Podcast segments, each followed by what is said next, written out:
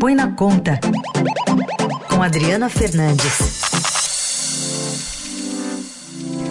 Bom dia, Adri, como vai? Bom dia, Carol, bom dia, Raíssa, bom dia a todos os ouvintes da Eldorado. Bom dia. Bom, Adri, hoje auditores fiscais e representantes do Ministério Público Federal se reúnem para iniciar as investigações sobre as tentativas ilegais e frustradas do governo Bolsonaro de entrar no Brasil com essas joias no valor de 16 milhões e meio de reais sem pagar imposto. Uma apuração que você tem trazido aqui aos nossos ouvintes e leitores desde sexta-feira, né, com reportagens que vão acompanhando e desmembrando, né, puxando esse fio dessa tentativa, especialmente naquela véspera do então presidente deixar o país para não passar a faixa para o presidente Lula. Exatamente, Carol, as imagens de apreensão do momento da retenção das joias na chamada zona primária da alfândega serão analisadas, elas já estão nas mãos do Ministério Público, assim como também a documentação da sequência de tentativas de agentes do governo Bolsonaro para reaver as joias. São ofícios e outras movimentações que foram mostradas ao longo dos últimos 2 dias pela reportagem do Estadão. A zona primária, queria explicar aqui, é onde a bagagem dos passageiros que desembarcam, né, no aeroporto são revistadas após a seleção dos auditores. Elas mostram em som audível a tentativa do então ministro de Minas e Energia, Bento Albuquerque, de reaver as joias, dizendo que elas eram da primeira-dama, da então primeira-dama Michele Bolsonaro. Carol.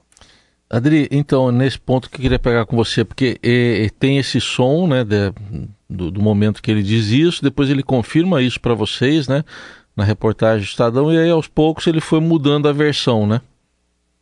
Ele foi mudando a versão e é uma estratégia, né, de defesa do ministro Bento Albuquerque, inclusive uma estratégia deles de colocar que havia uma tentativa do governo de dizer do então governo, de mostrar que se tratava de bens declarados para o patrimônio público, o que não é o caso. Eles não fizeram, eles deixaram, tem um prazo também para explicações, e isso não ocorreu. E em nota da Receita Federal, divulgada na noite de sábado, já bem tarde, deixa claro, desmente esse ponto que auxiliares do presidente Bolsonaro têm colocado nas redes sociais.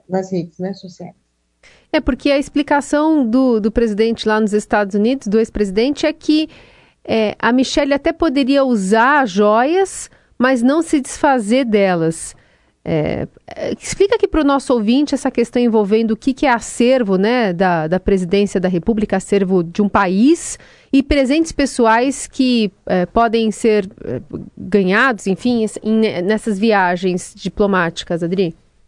Presentes pessoais como perfumes, outros itens de menor valor, eles podem ficar com quem está recebendo o bem, né? Já joias e outros bens acima de R$100 vão para o patrimônio da União. A gente viu recentemente lá na Câmara dos Deputados vários presentes que foram doados para a Câmara, que foram quebrados, e eles ficam no patrimônio da União. Isso também acontece no caso do presidente da República. Bom, chama atenção a atuação do servidor da Receita, né, o Marco Antônio Lopes Santana. Não se deixou ali influenciar por ninguém, né, Adri? Nem por ligação, nem por carteirada, por nada.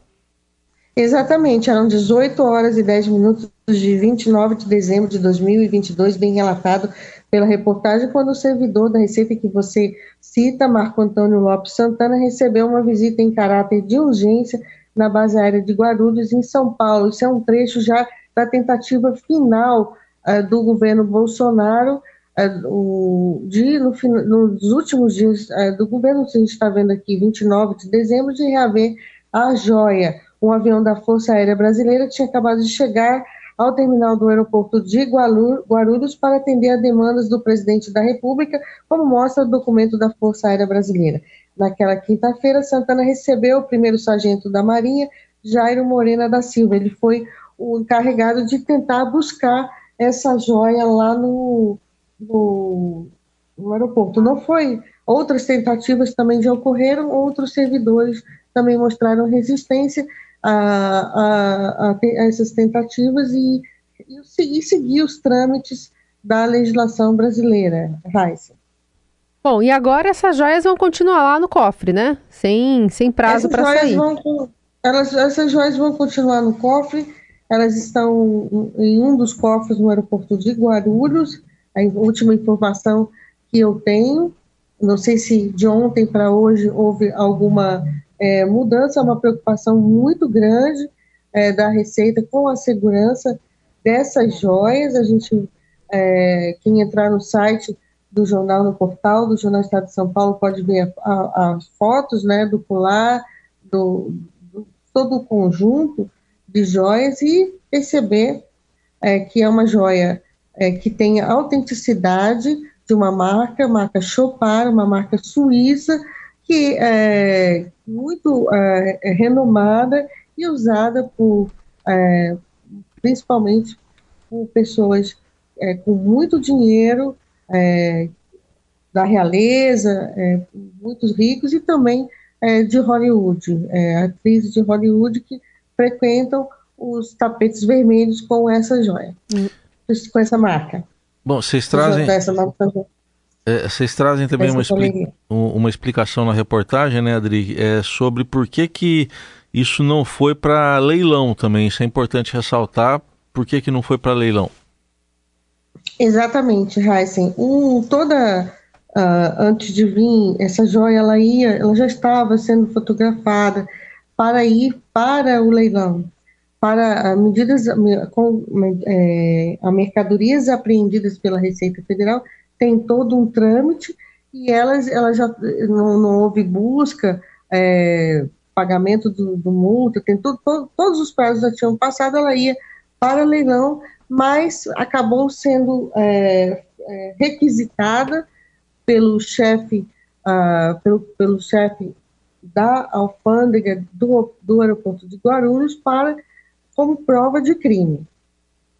Então ela permanecerá retida, e o futuro dela depois avaliado com o andar das investigações. Essa reunião de hoje do Ministério Público, bastante importante, como a Carol comentou, tem essa reunião hoje de auditores fiscais com representantes do Ministério que já tem em mãos toda a documentação do que ocorreu. É importante ressaltar que uma das pontes que ainda precisa ser detalhada é a razão, o motivo desse presente, de entrega desse presente tão valioso para o presidente Jair Bolsonaro e a primeira-dama.